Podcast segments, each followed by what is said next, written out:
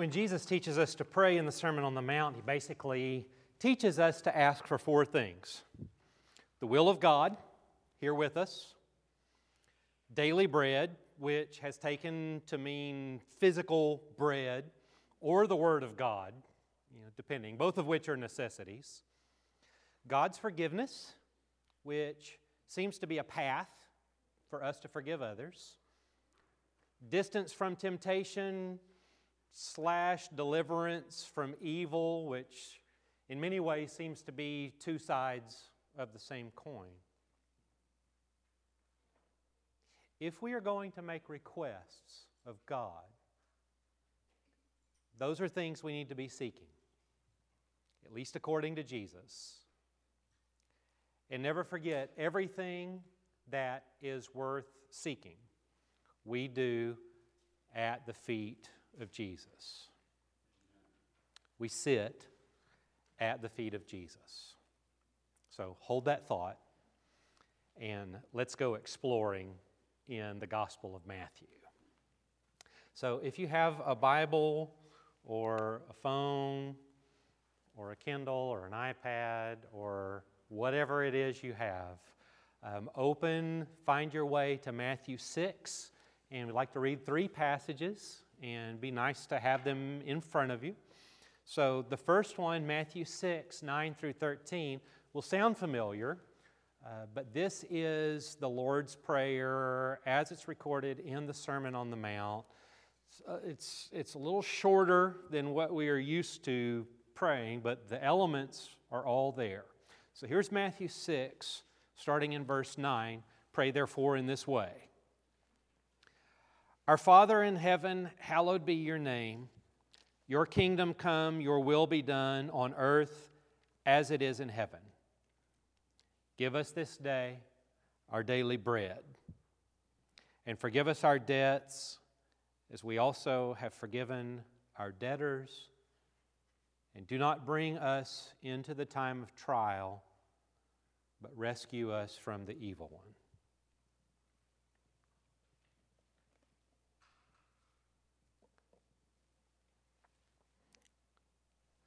I read a quote this week from Gandhi that overlapped with time in the Lord's Prayer.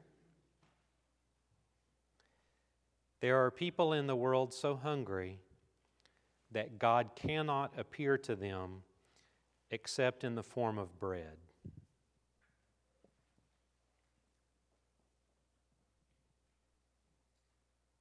I know that when Jesus says, Give us this day our daily bread, many of us have the luxury, the privilege of being able to say, Well, what Jesus is saying there is talking about the bread of Scripture, our daily bread. It's a metaphor.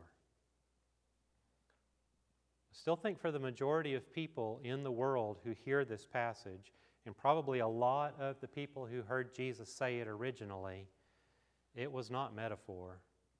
It was not a comparison. It wasn't an ideal. It was bread, bread, bread, food, because they were hungry. We hunger and thirst for righteousness. Jesus even says such a thing. But if you are hungry and you are thirsty, really hungry and really thirsty, and you get something to eat, you almost without exception will give thanks to God for this gift that so many of us day to day take for granted. And so I wonder how many things in our lives especially after spending some time in the Lord's Prayer, should we go throughout our days just thinking and acting on God's presence in our lives? Here's chapter 7, verse 7. Ask, and it will be given to you. Seek and you will find. Knock and the door will be open for you. For everyone who asks receives, everyone who searches finds, and for everyone who knocks the door will be opened. Is there anyone among you who, if your child asks for bread, will give a stone? Or if the child asks for a fish, will give a snake? If then you who are evil know how to give good gifts to your children, how much more will your Father in heaven give good gifts to those who ask him? In everything, do to others as you would have them do to you, for this is the law and the prophets. This seems to be a follow up to the Lord's Prayer. All the talk about bread and asking God and talking to God and being with God. But it strikes me that sometimes a passage like this, whether we hear other people doing it or sometimes in our daily lives, we get to reading these kinds of things as well. Jesus said, Ask and you shall receive. Whatever you ask for. I don't think that's what's going on here seems to be a direct response to the way Jesus taught us to ask in the Lord's Prayer. What is Jesus teaching us to ask for? Ask and you shall receive. Well, what are we supposed to ask for? The will of God. Ask for the will of God, you receive the will of God. Ask for daily bread, you get the, day, the daily bread. Ask that God not bring us close to temptation, God delivers us from evil. I don't know, God, but there's this new pair of boots I really, really like. See, see the difference? Those are just two very different worlds. We get, you know, uh, an array of people come to the office door uh, during the week asking for things. Um, sometimes we get people calling the office uh, asking how much we charge to teach driving, driving lessons. Because for whatever reason, because in the name of our place is the word drive, they think we give driving lessons. And so Leah very diplomatically says, Well, we don't teach driving lessons. And then people come to the door. They'll ask for all sorts of things. One time we had someone, oh, this guy, I mean, at least he was telling the truth, said, uh, I, I need $60. That's a very specific number. We need $60 for. What's, what's the. Well, Nordstrom's is having a sale, and I really like this, this pair of shoes. okay, it's like, um, no. So just daily bread, will of God, temptation, shoes at Nordstrom's. Ask for the things of God, not the things of this world. Now, please don't get me wrong and hear me out on this. I'm all for in this place in our classrooms, in our homes, hand in hand with one another here, all for praying for the sick. I think it's a wonderful activity of Christian community that we pray for one another, that we take those we love who are ill and we set them before God. Fantastic. But sometimes a lot of our prayer focuses on our illness. When the way Jesus taught us to pray is ask for the will of God, which includes praying for healing. But how much of what we do in this place is praying for the will of God? Give us this day our daily bread. You know why I think we don't pray a lot for give us this day our daily bread? Because we have plenty of daily bread. You know? But Jesus is saying, ask and you will receive. But ask for the things of God. Be careful to spend your time asking for the things of God. So, how much in our individual lives, in the life of this church that we pray before God, is going before God and saying, We want you, you, your things. Let us pray for the will of God and for the things of God. And then just the whole deal after the ask and seek. In everything, do to others as you would have them do to you, which informs the end of the sermon. And this is 724 through 27. Everyone then who hears these words of mine and acts on them will be like the wise man who built his house on rock. The rain fell, the floods came, and the winds blew and beat on that house. But it did not fall, because it had been founded on rock. And everyone who hears these words of mine and does not act on them will be like a foolish man who built his house on sand. The rain fell, and the floods came, and the winds blew and beat against that house. And it fell, and great was its fall. The ultimate will of God is to put the Sermon on the Mount into practice in our daily lives. Take everything that Jesus says and put it into practice. Seek and then find, hear and then do. Hearing is seeking. And when we find, it leads us to action. So, for this season of listening leading up to Easter, you may have noticed that we're following a set order of worship. We're going down throughout our time together on Sunday mornings and just following a pretty set order of worship. Very first thing that we do in worship during this season is welcoming each other. We welcome one another as Christ has welcomed us. When we put that into practice, it informs everything we do, everything we say, everything we are in this place together. Then, what we're doing right now is proclaiming the story. We're telling the story. This is one of the absolute most important things that defines Christian worship whether it's proclaiming the story at the table, proclaiming the story in prayer, however, it, it, whatever form it takes on, this is what we are doing. We are proclaiming the story together.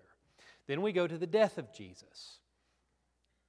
We listen, and then we deny ourselves and take up our cross and follow Jesus. But a lot of time during this season, and because we are such a table centered tradition, we don't spend a lot of time just celebrating the resurrection of Jesus. In a lot of traditions during this season leading up to Easter, they consider every single Sunday Easter Sunday. That every Sunday is an ongoing celebration of the living Jesus among us. That every Sunday that we come together is a celebration of the resurrection. That we celebrate the living Jesus together. But it also informs our kind of lives that we live as people of the resurrection, which then leads to the last part sending us out. Sending us out into the world as people of Jesus by his welcome, by his story, by his life and death, and who we are as people of the living Jesus. In order to send, in order for us to go out from this place, we first have to gather. We first have to gather together. Was thinking this week about a Sunday morning, somewhere around 1991, 1992, in Noodle, Texas. This little church that gathered together in the name of Jesus. This one particular Sunday morning, it had to have been January or February because it was about 20 degrees. And if you've ever been in a West Texas church that has nothing to block the wind, and the church is made out of cinder blocks and concrete floors and wooden pews. You know that when you walk into that church when it's 20 degrees, it's not exactly the most comfortable setting in which to gather in the name of Jesus. In fact, that morning, there were five of us there, and that included Jennifer and I. So it was Jennifer and I, and Mary, who was always there, and Ev Lois and her husband Yulin. And the, the building was laid out much like ours. You know, you have a section over here, section over here, rows that go all the way back, middle aisle. Well, at this side of the building, uh, about right here, was a space heater, a gas space heater. Uh, Jen and I had one in our house uh, not too long after we were married. We had a space heater in the living room and a space heater in the bathroom that you, know, you light the match, light, turn it on, here comes the fire. And we would try to bribe each other to wake up in the morning and go turn on the heater. The only problem was we didn't have any money. So, you know, it's like, I'll give you $5. Why do you have $5 to bribe each other? It's like, I'll do the dishes by myself tonight. So it's that kind of space heater, okay? So here's this space heater. It's the only source of heat in the Noodle Church of Christ. You know, again, it's about half the size of this room, but no carpet, nothing. It's just right up there. So the five of us are worshiping God and we're all sitting on the front row in front of the space heater. And Mary had brought crocheted blankets with her. So the four of them are here. I'm standing up in front. Uh, I led singing. I served communion. I preached, said the opening prayer, said the closing prayer. All the stuff I just went over welcome, proclamation, death of Jesus celebrating the resurrection and sending. It was a one man show. So all the four, my four congregants are sitting on the front row. I'm standing up. The good news is, is that having to do all that work, I'm standing next to the heater. you know, so there's this pulpit that can move around, and I'm standing next to the heater. Um, and I remember, I, I remember this Sunday. I remember that Sunday at about halfway through the sermon, I lifted the pulpit and went and stood on the other side of the heater because this side felt like it was on fire and this side felt like it was freezing.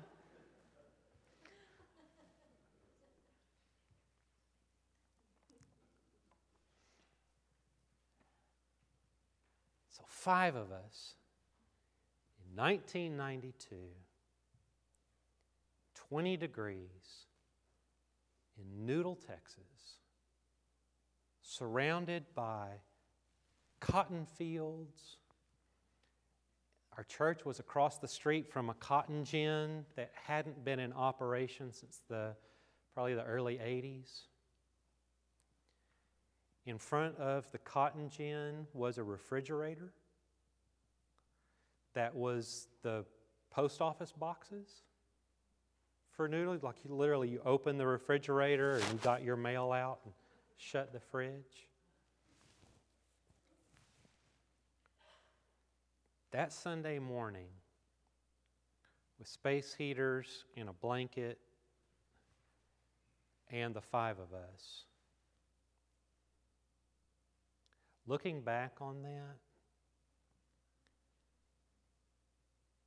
there has never been a more important moment in the history of God's people than five people out in the middle of nowhere gathered in the name of Jesus, welcoming and proclaiming, living the death of Jesus, celebrating the resurrection, and sending one another out in the name of Jesus. So there's been plenty of times since then that were equally as important last Sunday in this room, today. Every time we gather from here on out. But all of these moments, all of these times that we spend together, when we are praying in the name of Jesus, asking for the things of God, when we ask knowing that we will receive the things of God because He's already promised that He would. And then when we put this stuff into practice, day in and day out, and then at the end of worship, back to here. You may have noticed that at the end of worship during this season, we're singing a verse of God be with you. You know the song, right? God be with you till we meet again, till we meet at Jesus' feet. You know that song is not about death and heaven. It got, it got sung a lot through the years as a funeral song. Even had a few of you come up and say, Oh, yeah, they, they sang this song at my mother's funeral. But originally, it's not what this song was about. You know what it means to meet at someone's feet? You know what it is to sit at the feet of a rabbi? To sit at a rabbi's feet means to listen, to learn. During Jesus' time in the Greek slash Roman world, to listen and to learn at a teacher's feet meant to study in order to know why, but also to know how. Ultimately, it was about putting something into practice. Knowledge for the sake of knowledge is useless. That was never what knowledge was supposed to be. When, even right before Jesus' time, when these academies started, that started training people in the ways of the world and the thinking of the world and the right way to think and all that sort of thing, it was always with the idea that you take what you learn and then you put it into practice. There is a reason that Jesus, at the end of the Sermon on the Mount, ends with the notion of take everything that you've heard and put them into practice. Take these ideas, put them into practice. Ask, but don't think of asking as just something that, well, we learned how to ask today. No, learn how to ask, but then ask. Go ask God. Ask God for the things of God, not for the things of this world, but put these things into practice. That's why Jesus said, if you hear the Sermon on the Mount and you don't actually put these things into practice, you're building, you're not even building a house. There, it's, it's an imaginary house. meeting at Jesus' feet means us coming together again to listen to Jesus. And that's what we're doing during this season.